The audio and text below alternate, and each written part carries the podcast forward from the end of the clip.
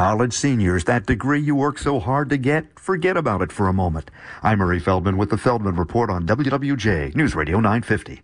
No matter what degree you're getting this year, ask yourself a couple of questions. Have I ever written a blog? Have I ever led a group in a Zoom session or virtual discussion? Have I solved problems associated with those stay at home days during the pandemic? If you answered yes to any of those, you have a skill that's in demand these days.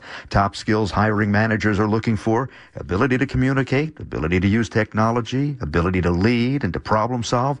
Those skills work with just about any type of business, which is why job pros are telling this year's college grads to emphasize emphasize their skills rather than degree. The skills you learn while earning the degree could be your most important asset in the eyes of a hiring manager. How much time do we spend shopping online? If you're average about five hours a week, about six out of ten shoppers prefer shopping online. Almost half say they let reviews and testimonials guide their purchases.